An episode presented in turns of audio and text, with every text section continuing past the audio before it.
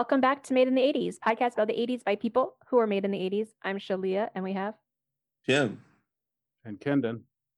So before we get into this week, I forgot something from last week. Last week we talked about coming to America.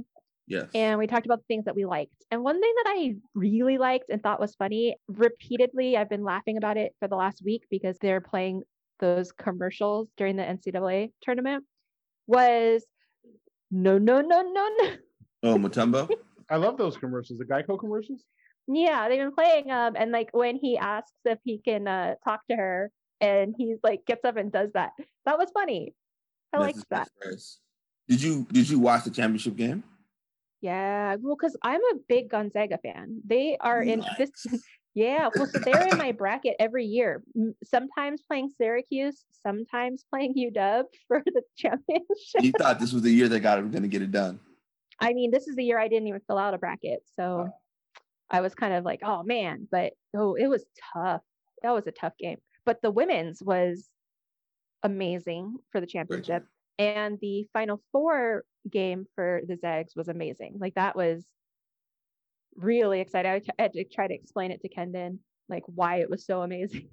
Oh yeah, it was incredible to watch live. yeah, it was a good game, and I do think that a lot of their steam was gone after that game for the mm-hmm. championship, which is unfortunate. Um, but you know what? One thing that I liked as an athlete, and I'll do that with air quotes, mm-hmm. was I always wanted to lose by a lot if I was going to lose. Like if I mm-hmm. wasn't, if I wasn't, if it was close, then I'd always be like, man, I could have won. I could have done it. But if I lose, I'm like, they were just better than me. like, Yeah. I, I couldn't do it. They were better than me. I can move on closure. I'm, going to admit that this is not relevant to the sports you're talking about, but the sport that I participated in most was wrestling. And I never felt that way. I'd much rather lose by a close margin. Otherwise, it just meant somebody manhandled you and threw you around the mat. Yeah, I, I understand my It's perspective. in is team sports. Like in boxing, you don't want to lose like that. Yeah, exactly. Boxing it just means you're somebody MMA. using it as a punching bag. Yeah. That's Somebody fair. just, just like a buzzsaw just ran through you like that. it's such a terrible. It's the worst feeling ever. Like, oh, you didn't have a chance. Like you just Yeah, I, I, I should not. I, I could have just not been there. I should, like, that's ESPN classics. They show like Mike Tyson fights. Yeah. One from like early on when he was before he was even the champ. He's fighting this redhead dude, and the whole his whole claim to fame is he's never been knocked down. "Oh, He's never been. He's never touched the mat. Man, that dude didn't get up. He touched the mat all right. He he didn't see. He was seeing God like, and it, that's before the the sort of like the legend of Mike Tyson. So everyone was still kind of stunned to watch him kind of cut You know- you know what that reminds me of? I just recently randomly uh, saw that scene from the beginning of uh, Avengers Infinity War yeah, where he's like, uh, uh, look, he's like, we got a Hulk. Hulk runs in, punches Thanos a bunch of times. Like, yeah, okay. Nobody's ever really put Yeah. Hulk to the mat, and he just pull Thanos Yeah. pulls him apart. yeah. Ebony Maw is like, yeah, let him have his fun. It's fine. Like, He just dro- like the way he hits the ground, and Hulk doesn't come out for the rest of that movie. nah, he's done. He never. He doesn't want any more smoke with Thanos for the rest of the time. Mhm. Never wants any revenge or anything. Nope. That was so funny when he's like, come out. And he's like, no. No. You're on your own. I'm out. F this shit, I'm out. Fuck this shit out. Okay. So, friends, thanks for letting us go back a little bit. Um, now we're going to talk about the news. Well, just so you know, this week's movie is Kiki's Delivery Service. It's another Yes. Miyazaki film from the 80s, and I'll put the timestamp in the show notes. So if you want to jump straight to it, you can. it's the final is. one from the '80s. It is available on HBO Max if you want to watch it. Correct. And we're going to talk about it, but now we're going to talk about what's happening now. The news. The news. So Warner Brothers has canceled both the New Gods uh, Mhm, movie that Ava uh, Ava DuVernay was working on, mhm. and the Aquaman spin-offs from The James Wan. Deep Trenches. the, called the trenches or something. Oh, the Trenches. Yeah. Um, this is kind of a disappointment. Yeah, this is a disappointment. I mean, to be fair, we should not get excited when they announce these things because they're No. usually just like, oh, we talked to somebody. They said, sure, we'll do this. So it's almost like there's no investment. No, no, well, not no, but like no serious investment in it. Mhm. Um, to the degree that it's it has to go forward. Um, but Ava DuVernay, who who did what 13th and Selma, Soma um, And a Wrinkle in Time. and Wrinkle in Time. have not seen a Wrinkle in Time. Very interesting voice uh, to bring to a DC movie, especially something like New Gods, which is like uh, uh, I almost called him Thanos. What Darkseid and his his whole crew. Yeah. Um, that would have been interesting. I actually, DC has become out of the two comp- companies the one that swings for the fences more. I feel like, so you might get something particularly interesting or fun or offbeat. Um, and then with James Wan, I, I think it was they wanted to try to to leverage his horror sort of history. Um, He did Saw, right? Um, I don't think he, I don't know if he did Saw. What did he? I think he's famous for doing Saw. I think, I think The Conjuring, right? No, Maybe Yeah. both. could be both, but definitely if I if I Oh yeah, The Conjuring. Okay, so I'm way off. Well, I'm okay with not getting the Aquaman spinoff because there's probably no Jason Momoa in it. Yeah. But um, I think I remember us talking about New Gods when we heard that Miss Ava was going to be part of it, and I think we had some questions about her style and how that would work. But also, ultimately, I think we were excited to see. And so this is a this is disappointing because I did think that it was going to be good and different. Different is what was was exciting to me. so and- James Wan, James Wan did The Conjuring, Saw, and Fast Seven. Right, yeah. Oh, So he's, he's got a lot of different things under his belt. Um, but but yeah, to start with Ava DuVernay, like the idea of what she has done before and bringing that to to DC, I was excited to hear like, oh, this is going to be something different and weird. Mhm. Um, James Wan, I guess maybe less interesting the trenches idea, but Yeah. still, um, because he did Aquaman, right? yeah, he did Aquaman. And I think it, this was based off of kind of like there's an element or like a couple scenes that with the kind of freaky deep sea uh, tribe of Yeah. mer people. Um, so, anyways, I mean that's that's what I've got. I I, I I hate to hear something interesting getting shut down. Yeah, I can imagine that they didn't get a lot done during 2020. And so they're kind of like, I mean, I I would think that even those two directors probably have other things they want to work on. So it could be just like mutual of, you know, I might have been working on that and it sounded good, but I'm I I don't want to do that anymore. I'm ready to do, you know, this other thing that I was excited about. So Well, I think one of the reasons why this kind of resonated with me is because we'll talk about in the what you've been watching, but we finally saw the Snyder cut, which includes that or God, I'm gonna keep on, which includes Darkseid, who is one of the new gods. Um, and that got me a little more interested in in exploring that part of the, the DC universe. So to then immediately find out that that was canceled, you know. yeah. But for me, the frustration part is like as someone who enjoys this kind of stuff, it's just, just it's all these announcement stuff that doesn't happen, right? It's the Flash movie's been in, in development for what seems like six, seven years. Black Adam's been in development for, for 10 plus years. Um, this happens a lot with them. Like they should be able to trade on the buzz they've gotten from the Snyder Cut to do something else. They don't. The only thing left in the canon is Suicide Squad, which doesn't fit with whatever they're doing. It's just enough one off, which is fine, but you should have like Marvel's like, hey, we're doing Shang Chi. They're doing Shang Chi. If Marvel says we're gonna make um Black Panther, they made Black Panther. We're gonna do Loki show. Loki's coming. Like Marvel is literally going WandaVision, Winter Soldier, Cap, Winter, the Winter Falcon, Winter Soldier, and Loki, like back to back to back. They they had a few things that they've canceled. If you were to look at what their roadmap was in 2015 or something like that, it's not that they don't cancel anything, but not on the scale of DC. But DC doesn't have anything else coming. Like Marvel can cancel something, but there's still something else coming behind it. They don't have anything following up. So this goodwill that you buy with your fans kind of dies away until you have something else coming up and you hope that they latch on. And even their goodwill. I mean, I'll complain a little bit about that later. But It's, hint, it's hint. Green Green Lantern. I mean, come on, it's right there. It's right there. It's all right there. Like even the promotion for Wonder Woman, the first one, was terrible. They didn't really promote it. It was weird. I was like, what are they doing? This is a good movie. It's their animated. Their animated stuff is Oh. on point, and that must be I just saw a trailer for uh Batman uh The Long Halloween, I think is is what they're doing. okay. Good. It's great. It looks great. Let's talk about that when we get to what we've been watching because I have tie-ins to that. All right. So is there any other news? Tim, you got any? Um, got a final trailer for um Without Remorse, the new Michael B. Jordan action movie where he's killing everybody. We saw that when we turned on our Fire Stick earlier today. Yeah, so that's coming th- this month, I think.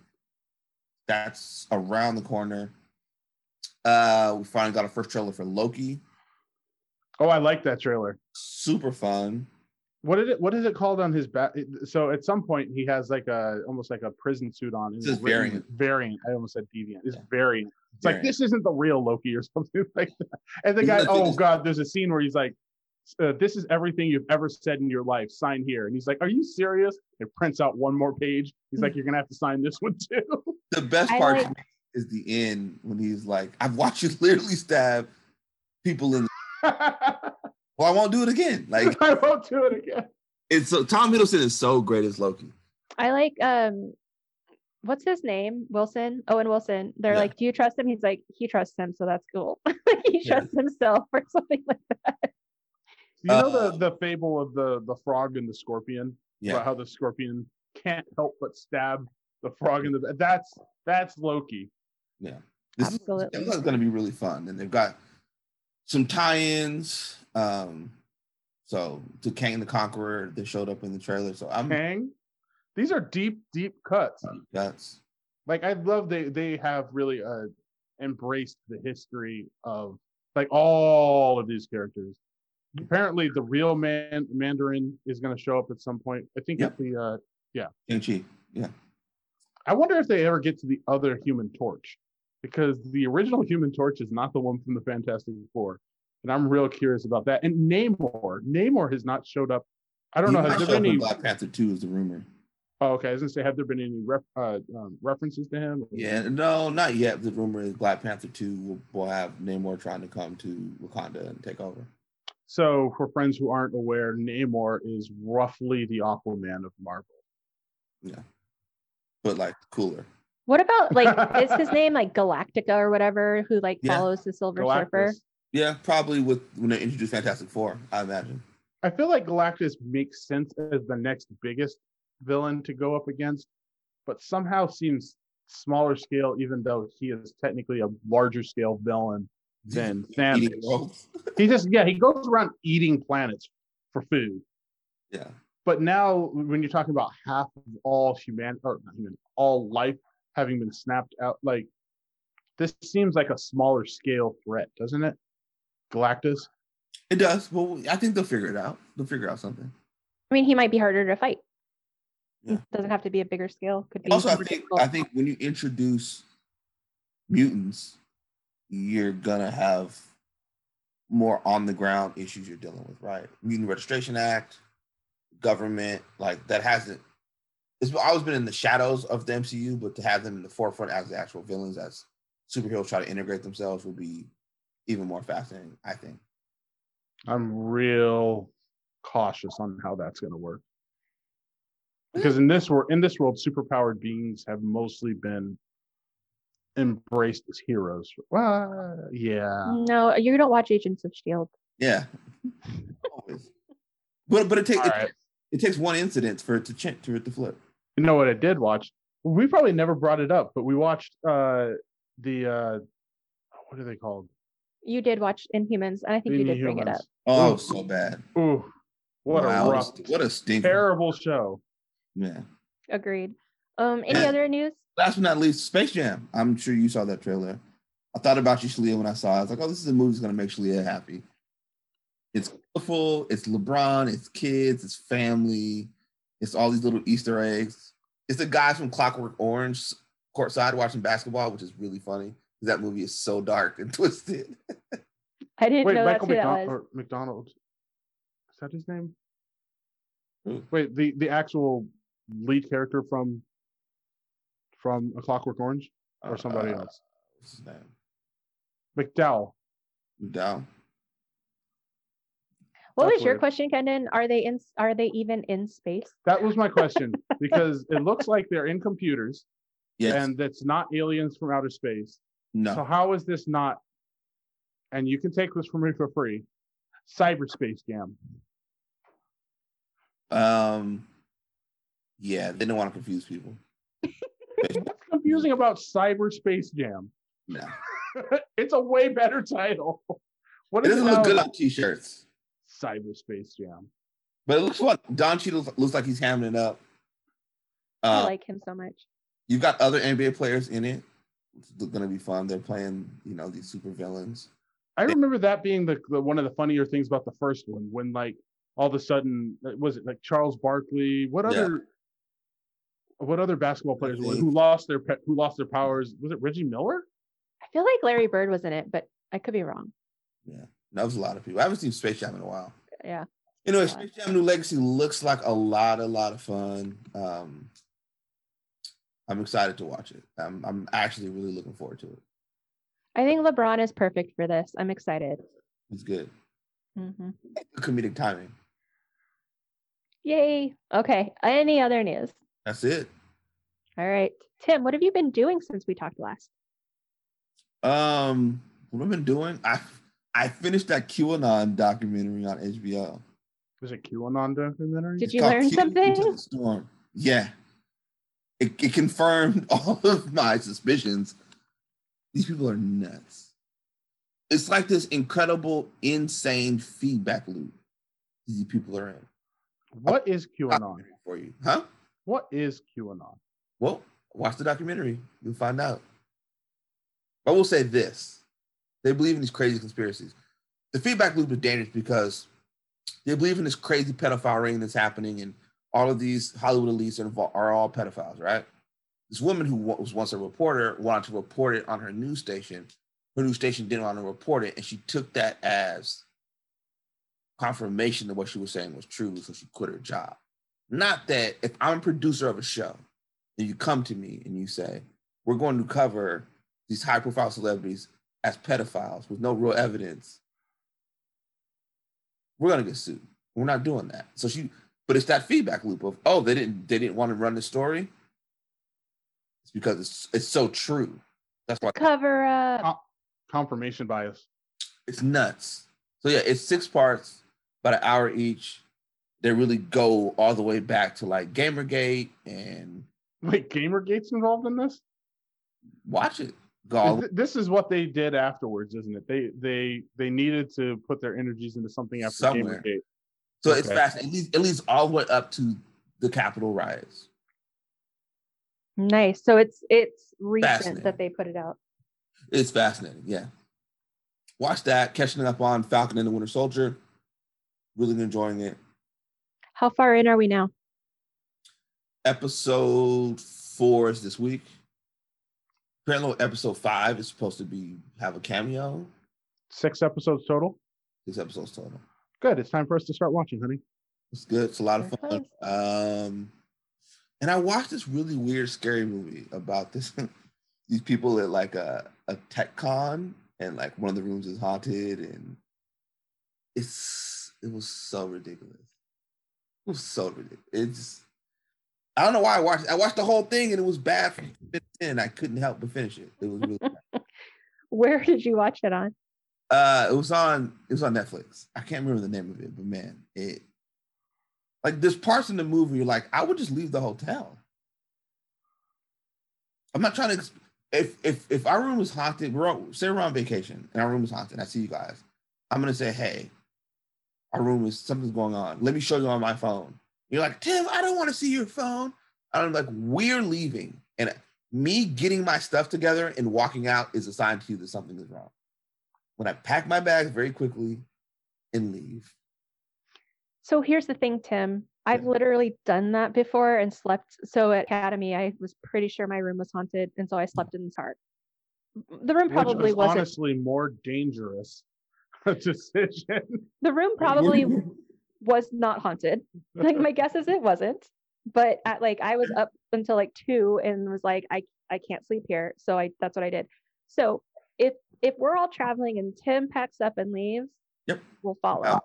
If we're all traveling and I'm packing up and leaving, you guys are you can feel free to like investigate the Free room and to- see if you're it's actually investigate. That's fair. That's fair. Between that and my um But My the demon investigation is usually sauce. when, when you get killed in a horror movie. true. Does that mean we have to? We should really err on the side that Shalia is correct when it comes to hauntings? I mean honestly I do think it was haunted. Whether it was going to hurt me is a different story. That's fair. Mhm. Okay. well, I'm glad you survived it. Yeah, it's Uh, a- anything else you want to talk about? that's it. Okay. Kendon, what are you doing? Um, kind of a binge of DC that I'll talk about. Uh, should I start with the Snyder Cut? Yay. We watched the Snyder Cut. Um, it feels like a better movie. It does. This it feels like a better two movies almost. Like it could have been split up the way that um, uh, Infinity War and Endgame were split up. Probably should. Um, it probably should. Well, it, if it came out theatrically, it should have been. But it's broken up into like seven parts. So we just chose to watch it over a couple of days. But it might have been like three sittings. It appears to be a better movie. It looks better. It behaves more coherently. Um, I like a lot more of it. But there's a YouTuber called Mauler, M A U L E R, Mhm. kind of who kind of analyzes, sometimes takes apart things. And I was I was watching, he was making a lot of points that a lot of what Joss Whedon did may have been improvements to the actual coherence of the story or of the mm-hmm. characters. Makes me want to, re- well, not really, but encourages me to rewatch the Whedon version. Don't. Yeah, like despite the fact that most of the points he was making about the Whedon changes making the story make more sense or the characters make more sense, I feel like the world that um, the Snyder Cut shows is just more co- more coherent or cohesive, one and or both of those adjectives. It also just kind of works better. Kendon was laughing at jokes like, this is funny. And I'm like, that was in the other one too. Like he was laughing at the same scenes, but because the it, it- the flow was just better, he was in a better space to hear like whatever joke it was. Um, and specifically with the Flash, like that character was much better watching it, um, or watching him through the Snyder Cut. Uh, I think probably because a little bit more character development. I'm not sure Yeah. but a lot of his jokes, like same ones from the Whedon version, and Kendon's laughing, and he did not think it was funny in the first one. Yeah, I think they land better. He's his character's less well. They took out the whole thing about not understanding brunch, which made no sense and did not belong there. So there was, some- yeah, a lot of extraneous stuff in the Whedon version, but uh, the YouTube video I watched made me feel less harsh on the Whedon version. And we have to be honest, this Snyder cut is not what Snyder would have put out in 2017. I think Also, anybody who watches it, as soon what what part is it? The epilogue oh that we said do not watch or you should not watch past a certain point. the epilogue. Yeah, it's the epilogue when well no, it's not the epilogue. It's the part that goes into the future. That's the Because epilogue. the epilogue, there's an epilogue part that shows where all the characters what they're all doing after like their hero stance after winning against the main bad guy there's an epilogue and then there's like a further into the future. yeah, it's just like it goes on and on and on. it's really really bad and it it maybe has finally turned to be against jared leto joker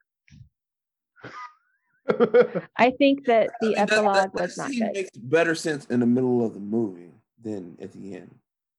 it doesn't make any it's a bad scene Even so, it's boring.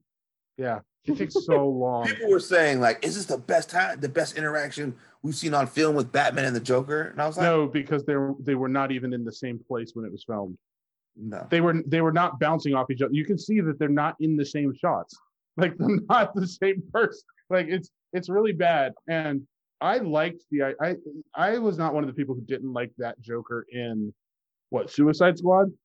I kind of like the idea of a mob boss Joker hanging out in a Joker club or whatever. Yeah. Um. But, But that's here not who he- he is anymore. No, no, he's bad. I He's agree. just bad. The thing that kills me about this thing, about this whole Snyder cut, is like Warner Brothers wouldn't let him put out a four-hour movie, which led to all of this craziness. They're like, dude, you can't put out this four-hour film. He kept wanting to make it longer, and they were like, we need a certain run, and it, which is Warner Brothers thing, right? They want a certain runtime for their films. He knew that going in, so when he has to leave the project, unfortunately, because the loss of his daughter's life, Whedon comes in and has to essentially try to make sugar out of shit and turn like what someone was shooting for a four hour film into a two hour, two and a half hour cohesive thing that's supposed to sell. 'Cause Now you spent a ton of money on it. But here's the thing: considering how Me Too, you can't use Me Too like that anymore. But how copycat um, DC is. A couple of years later, they may have let him do the whole four hours or five hours split in two because they saw it work with with Marvel. If it works with Marvel, we'll give it a try. Like that's the funny thing about it. Yeah. Um. Anyways, I like the thing is, is I like the tone of the world he's creating. Yeah. Like I I, don't see anymore. huh? We're not seeing any more of it. That's, I think, a bummer. I think I- Steppenwolf was amazing. The Was like it? stuff on his ar- oh my god, I like I just kept He- staring at him like he this is so cool. I think I think him and Cyborg definitely got a bump in this cut. Mhm. Cyborg, like outside of Superman, is he like the most clutch character in the whole team? Like Yeah. he's the most powerful out of all of them. I mean, in this scenario, absolutely. I, I also, really like, like I him a wanted, lot. I wanted, I wanted more of like, tell us more about the anti-life equation. Like, it, like I understand what's happening, but like most, my sister has no idea what that is. She doesn't. She it, oh, it, she probably doesn't even register if that's what's happening. Like, ex- Fair explain what why he wants to go to Earth so bad. What's so important about Earth? Why is he coming back? fair enough, but I d- this is where the biggest complaint I have about the movie probably is, is how did he forget about Earth if all of the most important events of his life seem to have appeared uh, have happened on Earth? He lost the mother boxes there. Earth is the only planet he failed to conquer, and the the anti-life equation, which they show him seeing Yeah. on Earth, is there, but he like for like he literally the movie treats it like he he forgot about Earth. Right. Well, in the movie, it's like Steppenwolf, you owe him these worlds, and Yeah, you're I wanna on know- I like wanna how seven to five.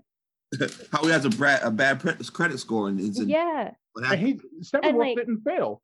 Steppenwolf is is is not the one who failed. Now, I, like villains in comic books are always blaming somebody else, but that was a hundred percent a failure on on Darkseid's. Who could have just walked through that little portal and helped him out? There were oh, oh I was talking about the I was talking about the first time. Well, of the yeah, that's what. I'm saying, But you're right. In the second, in this, Just movie, watch this man get beat up. he watched his and I was like, is there something that prevents them from being able to go through that that portal so that they can help out in the fight? And there's nothing stopping them from going and fighting Superman unless Darkseid is scared of Superman, which he's not, I think. But yeah, Although that- apparently that's they pretty can go through because we see Steppenwolf go through most of them. Yeah, well, yeah, most of them she said. But like, so I will say the other thing about this, I appreciated. I actually felt bad for Steppenwolf.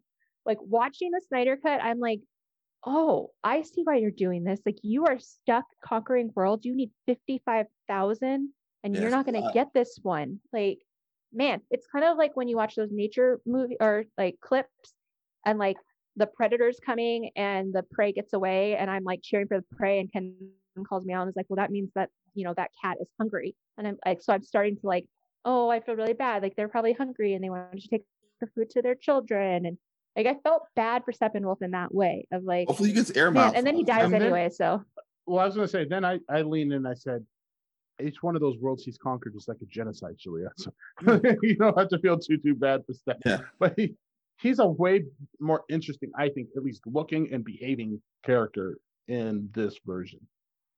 Yeah. The Amazons are still ridiculous. What's up with the Amazons? Why are they so lame? I like them. Why are Really? they fighting with bows and arrows that are made out of wood? Why are they? Why are they still Why don't they have fighting lasers? with bows and arrows after they got beat by World War One rifles. Why don't Maybe they they have 80 cars years with ago. roofs on them? Maybe they years have ago. something against using modern technology. I don't know. That's how they, that's how they keep getting wrecked by space aliens with lasers.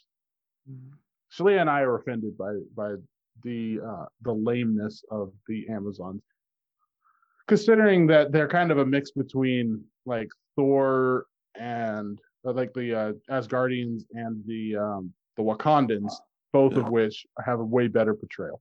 Anyways, before we spend uh, too much time on that, the other thing I watched uh, that I want to talk about is Batman Hush, which Good. is it is it's really good. Good. It's um I I have the comic, and what's interesting is they changed it.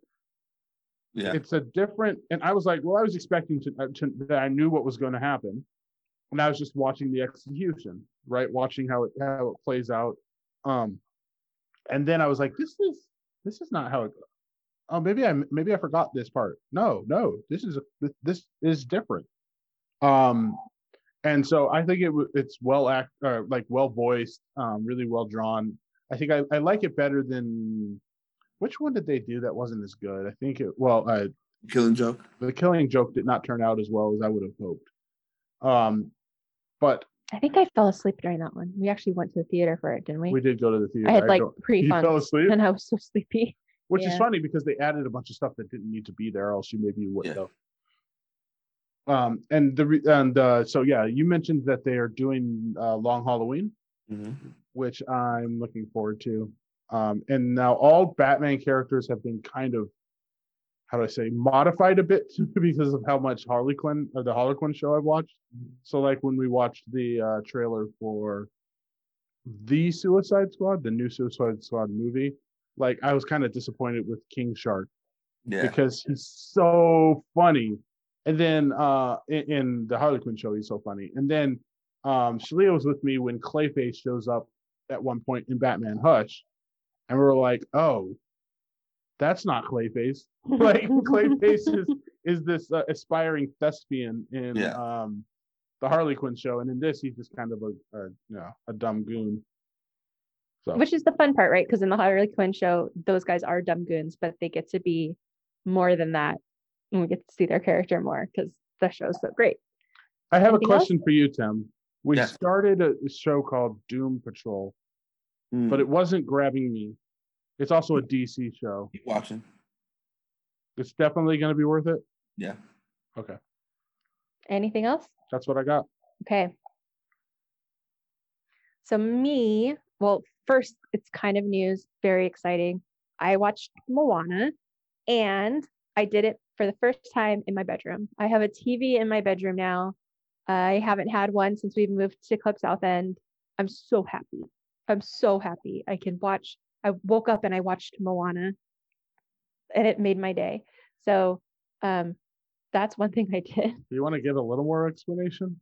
Right, Tendon Cam. is against TVs in the bedroom. So for the first time in my life, I've been living with no TV in the bedroom.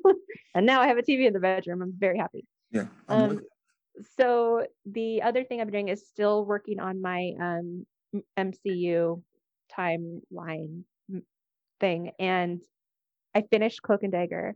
Tim, you were right. I actually really liked it It by the better. end. Yeah, it does. Right. It took a long time to start Yeah. um for me it was just slow but by the end i was really enjoying it and i do think it ends really well. So um you know for anybody who has some time it's only two seasons it doesn't take that long to get through but um yeah it was it was really good.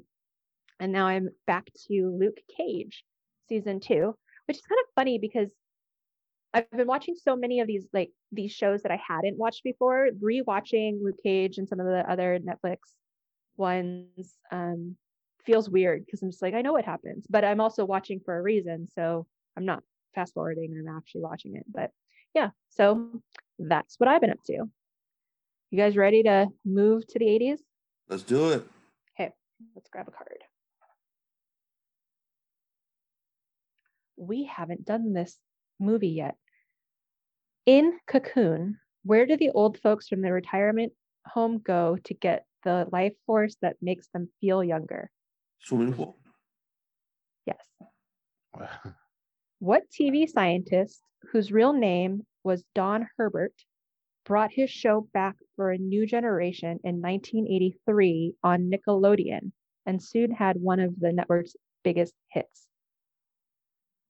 Don't I? I don't know. Beakman? No. Ready? Is it is it something we should be able to get? I'm not familiar with this. Okay, go ahead. Um, it's Mr. Wizard. Mr. Yeah. Wizard's World aired for eight years. Never heard of it. Okay. Well, that's an 80s thing. What theme song from the 1982 movie Rocky 3 was sung by Survivor? I don't even know. I love that movie. Wait, I have the tiger? Yeah. That's from three. Yeah, I you Mhm. you so I was like, isn't that two? That Yeah, can't be that right. So yeah, that makes sense. Okay. What royal pair's wedding on July 29, 1981 at St. Paul's Cathedral in London was viewed by an estimated 750 million people worldwide? Prince Charles and Diana? Yeah, Lady Diana. Yeah, had to be. Sad. Okay. Which board game invited you to join your friends on a wild shopping spree as you rush from store to store? What? Mall Madness? Yes, What was it? Mall Madness. Yeah, I never played that. I'd never heard of it, but Kendon had, so good job. I maybe have. I've heard of Mall Madness before, and I think it was a different context. okay, good job, you guys. We're in the 80s feel. Are you guys ready to talk about our movie? Mm-hmm. In order to be a good witch, I have to train a year away from home. Oh, no! No collection is complete without Kiki's delivery service. All right, Kiki's Delivery Service. Tim, can you tell us how this was made? Kiki's Delivery Service is from 1989, and it is directed by Miyazaki, written by Eiko Kadono, who wrote the novel, and Miyazaki as well. And it stars Minami Takayama as Kiki slash Ursula, Rei Sakuma as Jiji, Tapa Yamagachi is Tombo, Hiko Toto is Osono, and Michael Nobusawa as Kokiri, and Kochi Miara as Okino.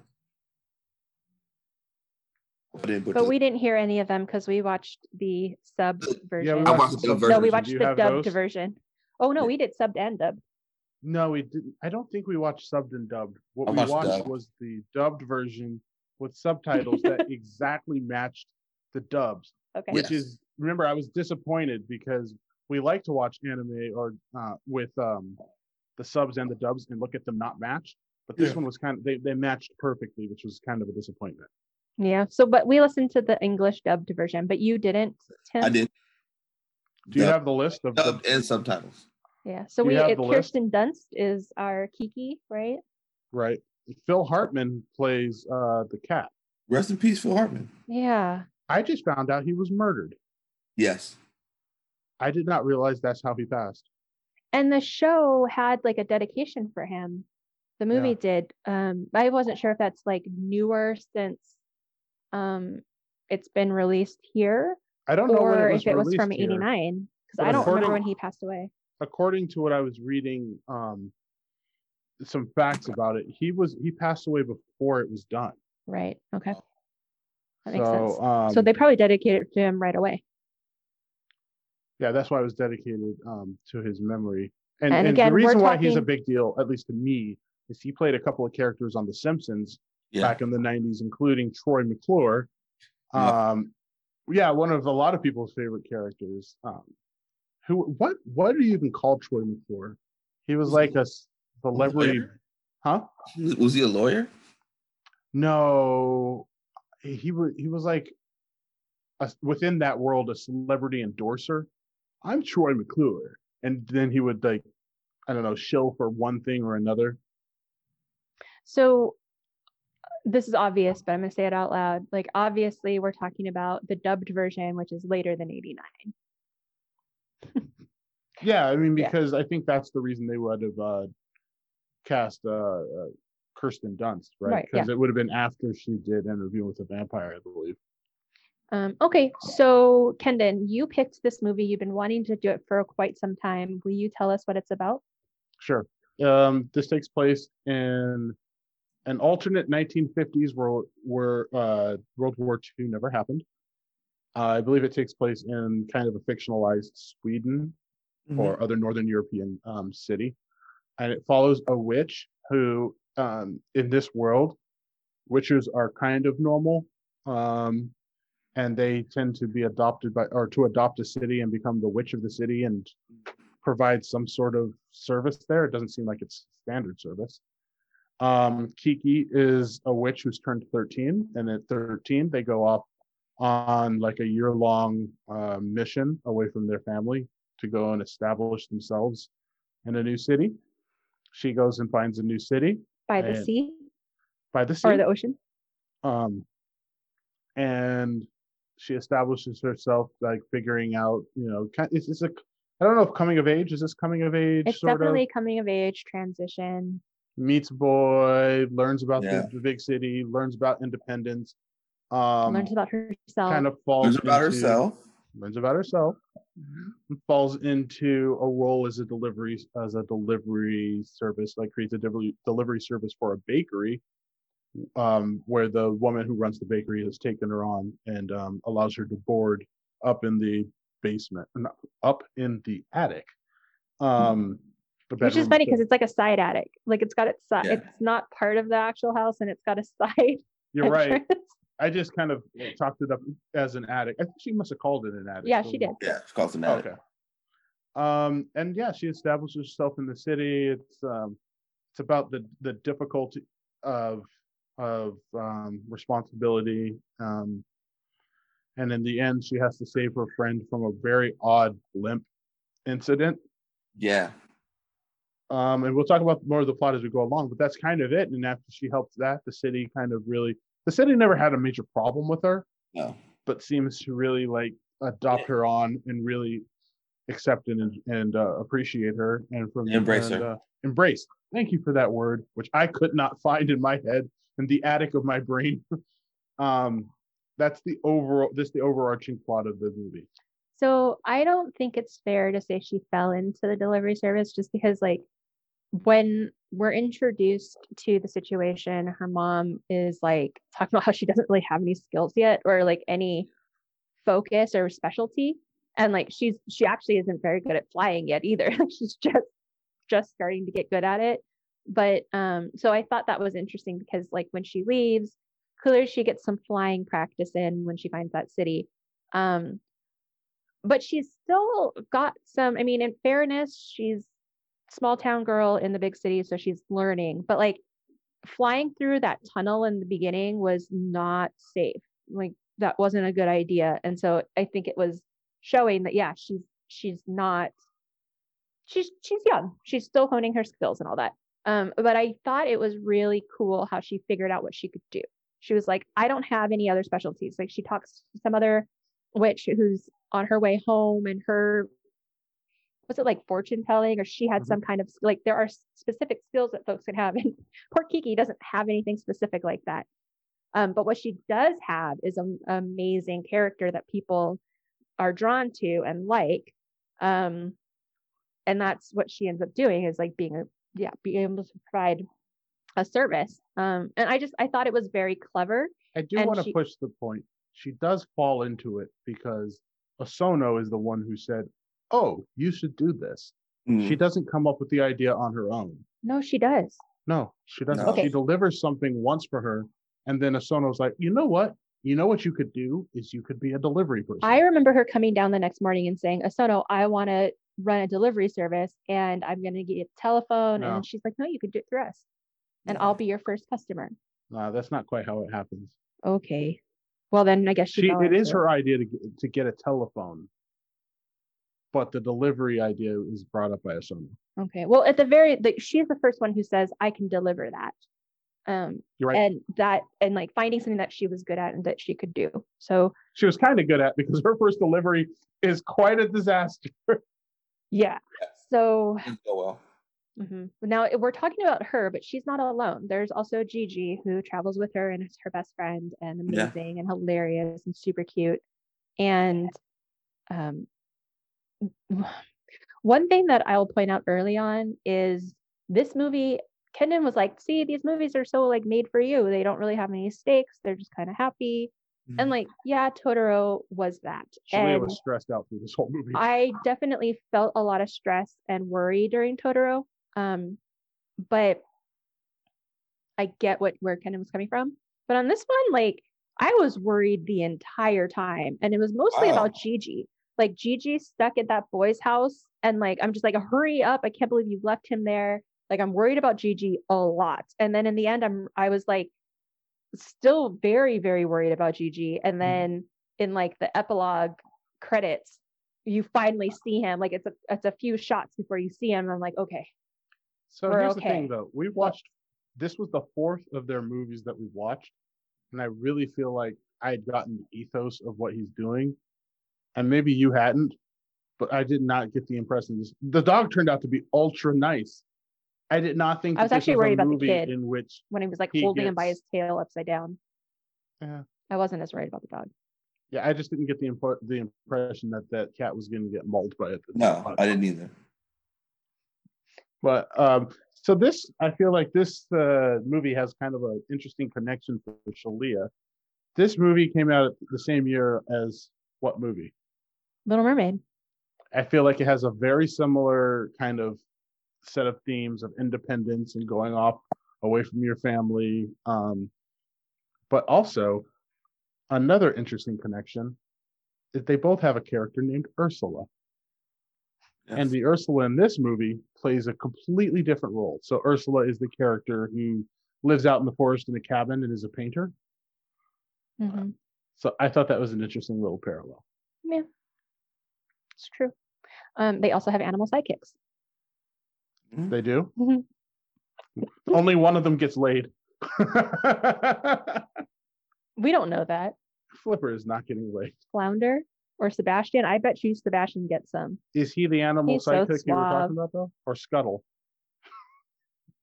I was talking about all of three of them. All three of them. I, I said sidekicks plural. I think I think between all three of them, Jiji gets uh gets laid more than all three of Ariel. I don't know. if Young cartoon characters are getting laid. I don't know if that's a thing. Okay. Um, what? Yeah, what do you guys want to talk about for this movie? Do you want to Early talk about the back, uh, animation? Do you want to talk about the story? Leaving that young poor man out in the rain. I, So di- that yeah, I didn't get what her problem with that guy was. she is from i mean from the beginning is just not nice to him and he's she's he's the only one she's like that with she's Yeah. very nice to everybody else. And left we were hanging. like it's just because he's a boy? It Like, seems like she's like that. she's conservative because he kind of he says at some point you remind me he's like you're acting kind of like my grandma like or like you're from my grandma's generation. I mean it is i do remember at that age where it's like you it's like boys versus girls and like it takes a little bit to get out of the like we're we're i, I want some of that we're against each other. Um yeah. So i mean i got it. And like the like i don't like him. Ew cooties or whatever. Like so i think part of it is like the transitioning and coming of age that like but they're showing where she's at in pleasant his- positive guy. Like well and she's so nice to everybody else except for him. Yeah. now i did feel bad. Like she she wasn't sure about going to that party she i mean jiji was very like i don't know if you can make this happen. But then by the time she's trying to make it back it's almost like she was in a hurry and she did try. Um i felt bad like she didn't totally stand him up but also i got it. Yeah like i i have definitely had situations where i was like i can't go like this. I have to stay home. Like i get what she's saying. Like i don't have any other outfits and i'm drenched. I can't go. But i think she kind of it seems like she kind of purposefully stayed at that old woman's house and did way more extra work for that old woman that like like she really went out of her way to cut it close it felt like. Mm, but it was the they were waiting for that thing to cook. So unless she wasn't going to deliver that she was just well spending remember time we were like does it have why couldn't it have been cooked there? Why can't it be cooked at the place that it was going to? But I do think it's like a little bit of um It's like a take and bake up- pizza. it, it you know what it's her being able to be with peers right because she gets along with adults well Huh. um and it's like okay a kid her age and she like has this like wall up and is worried about it and isn't like sh- clearly she wants to play and like they do show like the I, I kept thinking the mean girls but the they didn't actually do anything like a couple times on the sidewalk before we are introduced to anyone. Um but so clearly she's like wants to fit in and have peers but also doesn't really know how to navigate that. I think she's also is she an only child? I don't think i remember seeing any siblings which is important. I get the impression she is. okay. And then um and so that's part of what we see right as part of her transition is like okay now she actually can hang out with her peers um and like that's how she loses her juju in the first place right that she's hanging out with the kid and then his friends show up and then she like gets super insecure again and is like i have to leave i can't be around like I No, don't she fit in loses her juju because all of a sudden flying and stuff has become work and not enjoyable. yeah that happens too. before those guys show up. yeah she mentions that too Yeah, and this what's weird, and that was actually it really bothered me, is all of a sudden she can't hear Jiji talking anymore. And I was like, is this is she gonna lose her magical like Yeah. i was so worried about jiji I well, was I mean, I wasn't worried about Jiji because she was gonna keep taking care of Jiji as a regular cat. It was more like she lost her friend. Uh, sure but like he used to be able to talk to a person who could like do things that he wanted and like i just But he, He also got a voice. girlfriend at the exact same time that she's stopped being able to talk. the to. Jiji was gonna be okay. Yeah, I, I felt like Jiji was going to be okay. I felt I was wor- more worried for Kiki than for Jiji. i don't know. I felt like he was going to get lost in like normal cat world. Not get pancakes in the mornings after a while licking the butter. Hmm. so cute. He's so cute. But instead he just had little jiji babies. Yeah. okay. So that kid was really nice. I thought it was cool how he was like oh you can fly. That's really cool. And um yeah His obsession weird. with flight. I mean that that bicycle scene was so fun. that was really cool Favorite scene in the film was the bicycle scene. He's pedaling so hard, man. I feel bad for that kid. and they're going Yeah. so slow Going so slow at the beginning. Then it picks up. Well, until that until that propeller gets going, it, it must just be a big detriment. Yeah. It's like probably heavy It's so big. it's Then like those get down that electric bikes oh, like having to push those when the when they're turned off Yeah, hmm. that's my favorite scene in the whole film. It's it's fun. It's a bit of personality. It's inventive. They laugh at the end, and then you know, Kiki's meeting him two minutes later. I was biting my nails. I was just like, "Where's your helmets? Oh my god!" Like he's like, "Lean in," and like I was like, "She's gonna scrape Yeah, her they face on the were, like- road." Drifting around those corners. I was real nervous. I'm just a huge fan of all these movies because they look so good, and they don't stress me out. I was It stressed. comes down to it. I feel like these they have a less of an edgy like unpleasantness to them than a lot of the animated movies I remember from growing up. Comparatively, they don't have as many of the obnoxious characters. Mm. Um, That that's true. I mean, the most obnoxious character is that one girl who's like, "I don't like my grandma's pies," like little brat, which is also fair. Like it's okay not to like a herring pie. herring and pumpkin pie. But Herring here's and the thing: you don't That might not say be it. good. That you doesn't sound say it out delicious at loud all. to other people. And the reason why she seems like a brat, which is what I think is really well done, is that we watched all of the energy that went into making that pie. If we saw nothing, if we just saw the grandma hand her a pie and her and her deliver the pie, I feel like we wouldn't be as I mean, Shalia think would probably think a lot of people are brats. it's kind of a Shalia thing. I hear But you. I really it's like we watch all of that effort and love um and the fact that she has a problem with the oven and then they find a solution to make the oven but there's a lot that went into making that pie for it to be so readily uh, just thrown away like I- at least emotionally thrown away I hear you. And what I will add is she did it in a snotty way.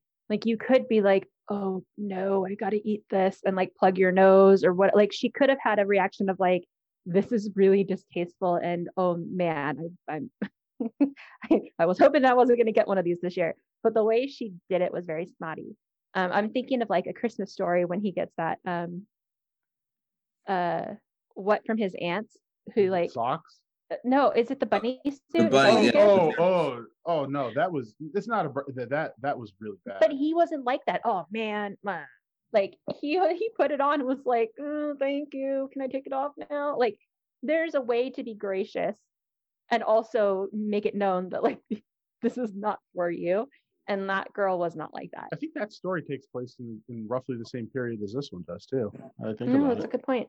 So, what do you think about Kiki as a character compared to the other characters we've we've seen in these movies we've covered? Let's see. Well, very Hmm. different age than most of them.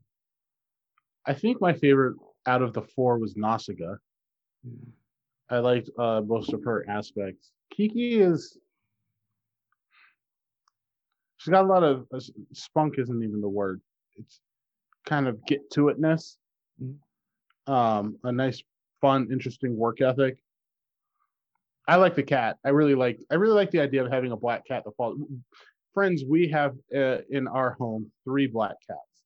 So we have. I feel like there was an extra bit of uh, familiarity there. Um, but her as a character, I liked her. Generic's not the word I would go for. She didn't have as many interesting qualities to me as some of the other characters that we have had in the other Miyazaki movies. What do you think? So I prefer Satsuki, and I think her work ethic is also amazing. Which movie is that again? Totoro. Satsuki is the older sister in Totoro. Was she working? yeah, they were like cleaning the house when they get there. And so, I mean, like, I think, uh, I think that work ethic, we don't see it as much like her volunteering and being like, I'll do all of this stuff. but like, um, I feel like Satsuki had that quality to her. And, um, I just really liked her personality. And I think Kiki was fine, but I felt she was irresponsible and I didn't like how she was snooty to the boy. Like I just I was uh you know, I forgive her for it. Like puberty's hard. Adolescence is tough. So I, I don't like dislike her.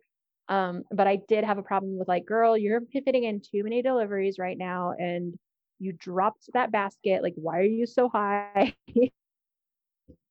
like I was I was stressed out by the things that she was doing. But again, she's like you said, Kenan, she's a different age than what the others are. And so like I get it. Like my younger sister, bless her heart, she cannot hold on to money. She loses it. You give her 20 bucks. And I mean I, I currently hopefully she's better, but when she was like 11, she just it would just be gone. She would have no idea where she put it. So like Wow. I get it. But like this is a learning process. But in terms of just like who I enjoy more, I would go with Satsuki. What about you, Tim? Probably Kiki. Kiki's just fun. Just I mean, kind of a jerk to people, but I wish they would have gave her more fun stuff to do. But the idea of like out on your own, you're traveling around, you're trying to find your place, and you know that sort of I'm losing my powers, and then comes up triumphant at the end. It's always fun for me. It was very Spider-Man too.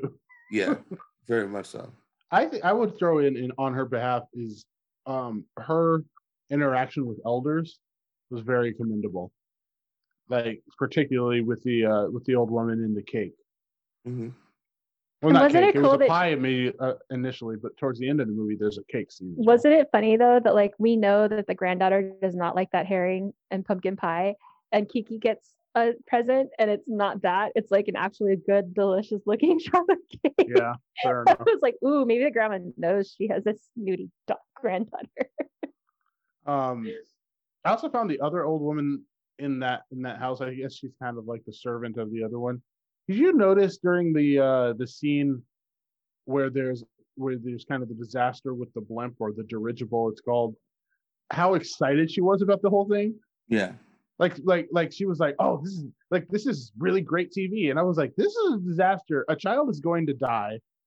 Also, he was sliding down that rope that that seems terrifying to me. Like it would peel the skin off of your hands so quickly to slide down a rope like that. Um, I have no idea how he held on for what seems like a half hour, waiting for her to be able to fly again. Um, I like how she stole, well, not stole. She uh, aggressively borrowed that broom from that guy on the street, and when she could fly, like you could tell because the the bristles of the broom kind of puffed up. Um, that whole thing was was kind of was fun. and really- including that he claimed it at the end. That's my broom. he did. He's like, my broom's famous now. yeah, I mean, it was there was a lot of turmoil. Like it was very high stakes. Much more so than Totoro, to give you that. I don't know. Losing May and like your mom maybe dying was pretty significant too. Yeah, you lost May, but there wasn't somebody who was about to splat onto the cobblestones after falling from I see. a blimp. It was the hidden, it was the unseen scary versus the like in your face train wreck. Um Kendon, one other thing that you mentioned in the very beginning, um, when we're introduced to Kiki's parents, like she's like, Hey, I'm gonna go. And I cannot imagine even knowing that your kid is gonna be going on this one year adventure, um, finding out that like on any given day, like a month early that she's gonna leave that night, like, oh hell no, there's just no way. But um, but it makes sense. She had a logical reason.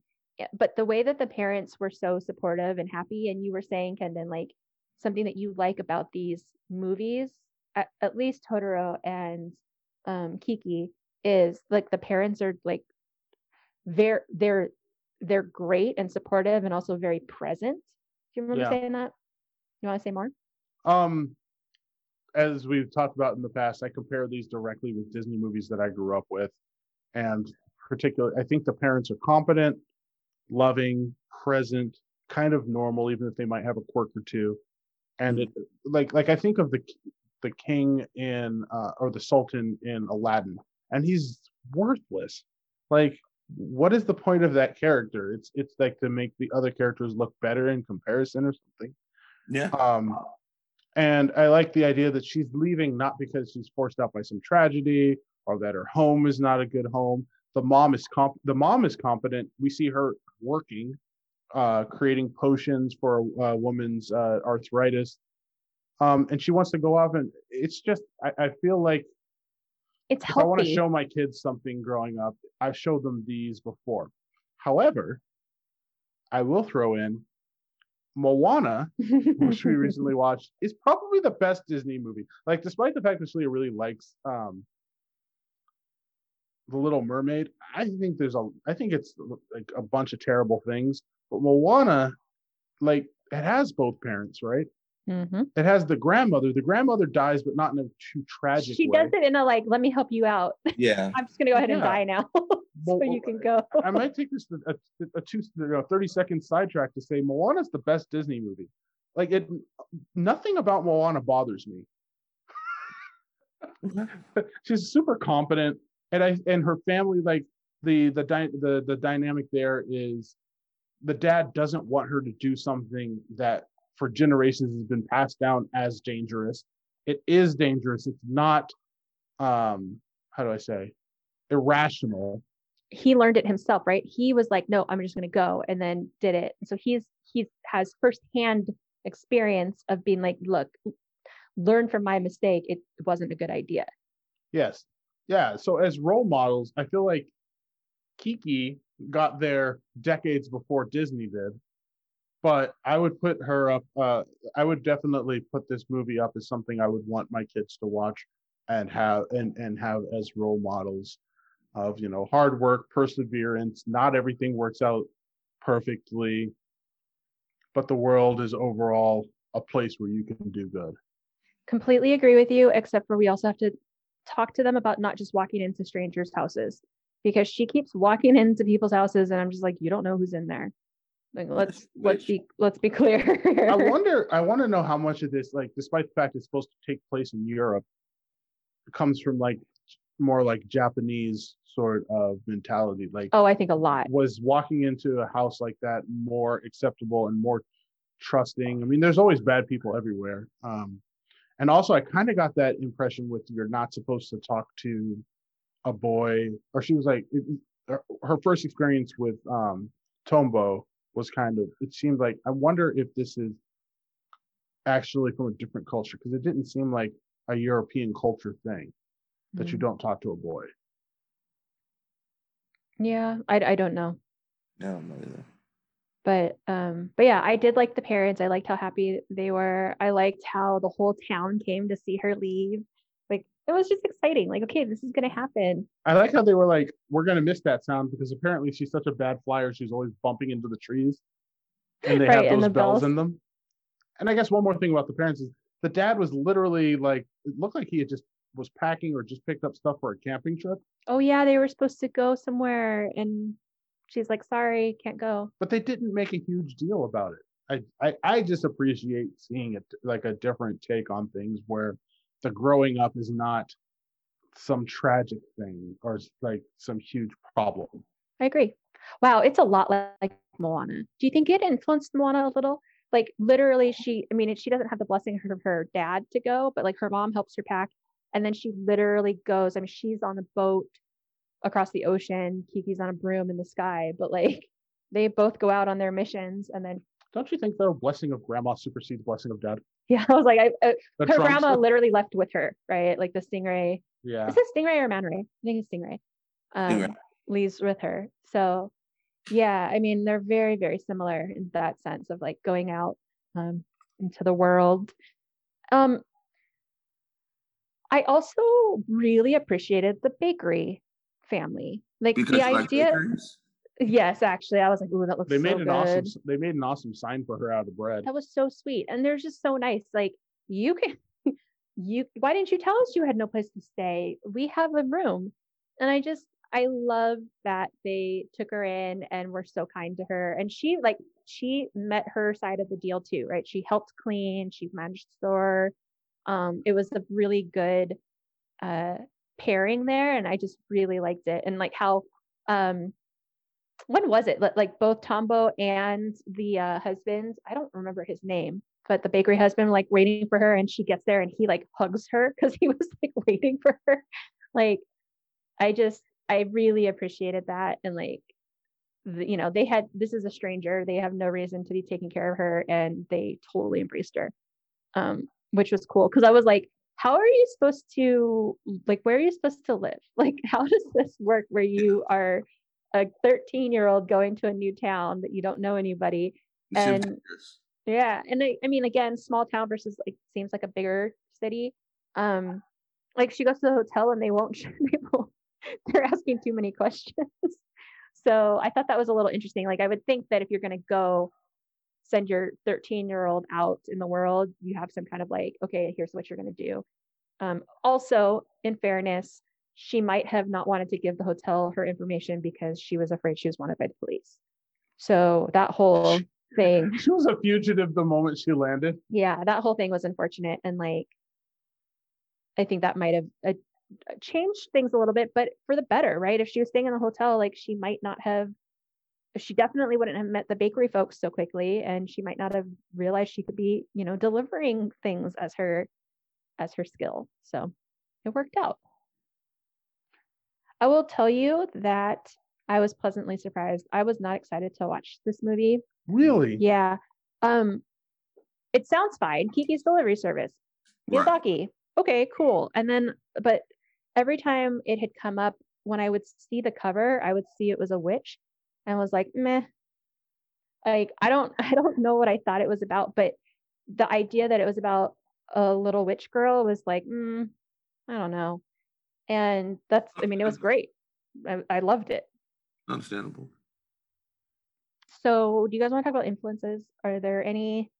I mean, I think I maybe mean, about a forward million influences. people who have gone to a Comic Con or other conventions. That It's a hugely popular conventions. Yeah. And I do, I wonder if like that kind of storyline helped, um, Moana. yeah, helped kind of create that. Uh, yeah. Because I mean, the dub was Disney. Like Disney did the dubs and the distribution of a lot of these of these Studio Ghibli movies for a couple of decades. So I I think that there's quite possible that there's influence in a lot of the the Disney movies that came after.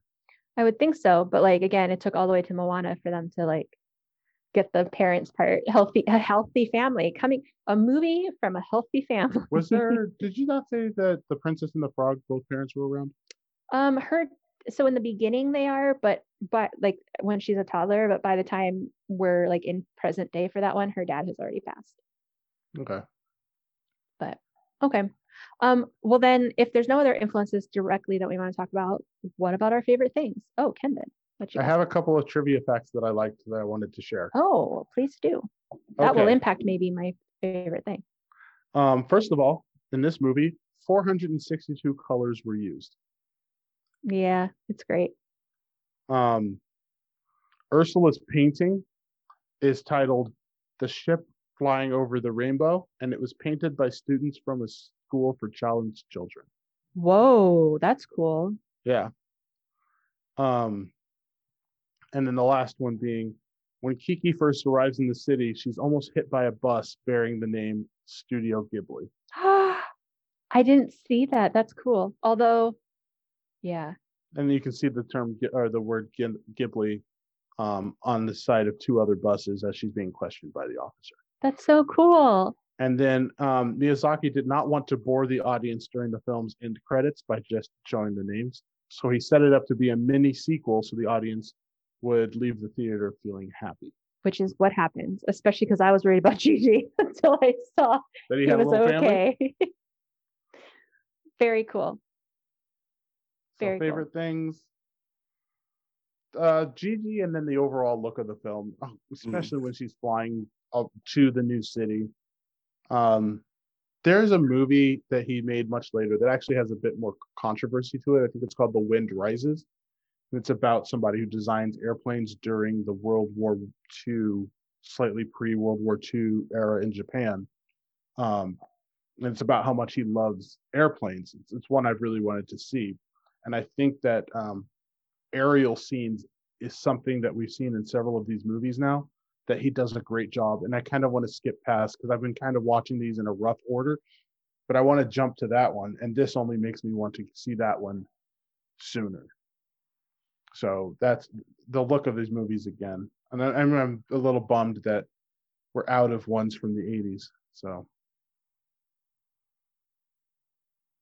that's my favorite stuff. I think that's great that you mentioned it just because uh, the first Miyazaki that we did was Castle in the Sky, right?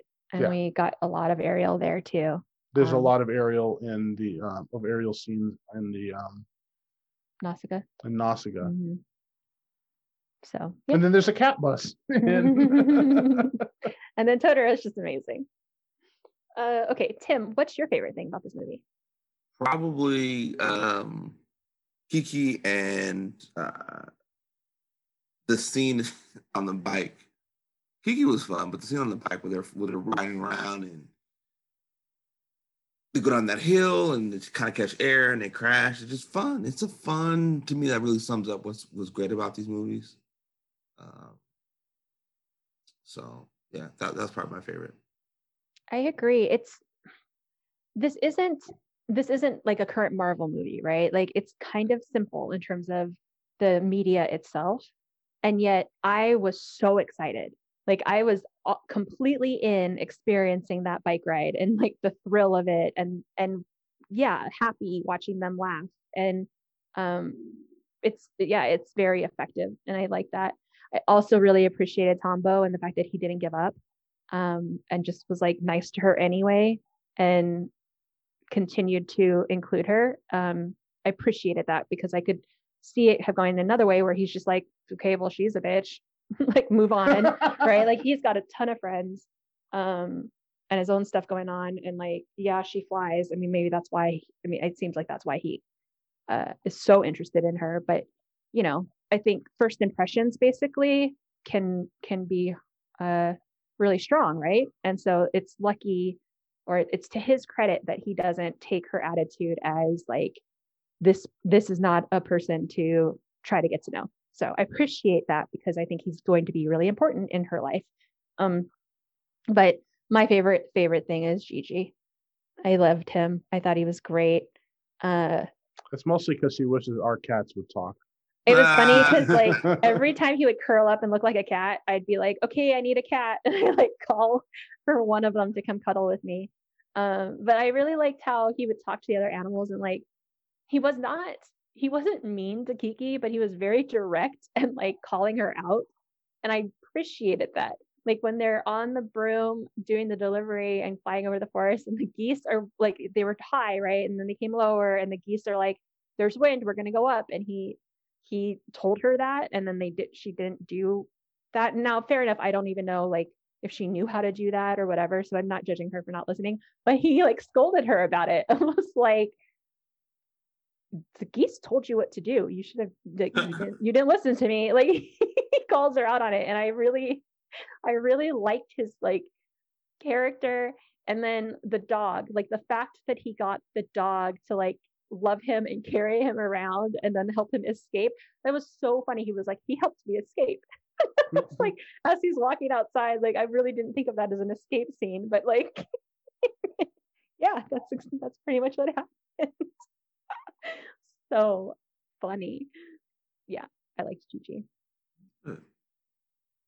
So I want to finish up uh, the review before we give it its ranking by just saying, um, I know we're done with the ones from the 80s, but I'm going to continue to be watching these. And I want to mention that the next one is called Porco Rosso, and it's from 1992. And I'll read the uh, the description really quick. It says, in Italy in the 1930s, sky pirates in biplanes terrorized wealthy cruise ships as they sailed the Adriatic Sea. Only one pilot brave enough to stop the scourge of the mysterious Porco Rosso is a former World War One uh, flying ace who was somehow turned into a pig during the war. Pig pilot. Babe, are you sure it's not 80s? Because I'm looking at your phone and it says USA releases 92. So when was Japan released? Ooh. Um, and while he's looking that up, let's go ahead and rate it. Well, let's first. Did you like the movie, Tim? I did. Yeah, good. I I did did like it. It is it is 1992, um, but it's based off of a 1989 manga by Miyazaki. Mm.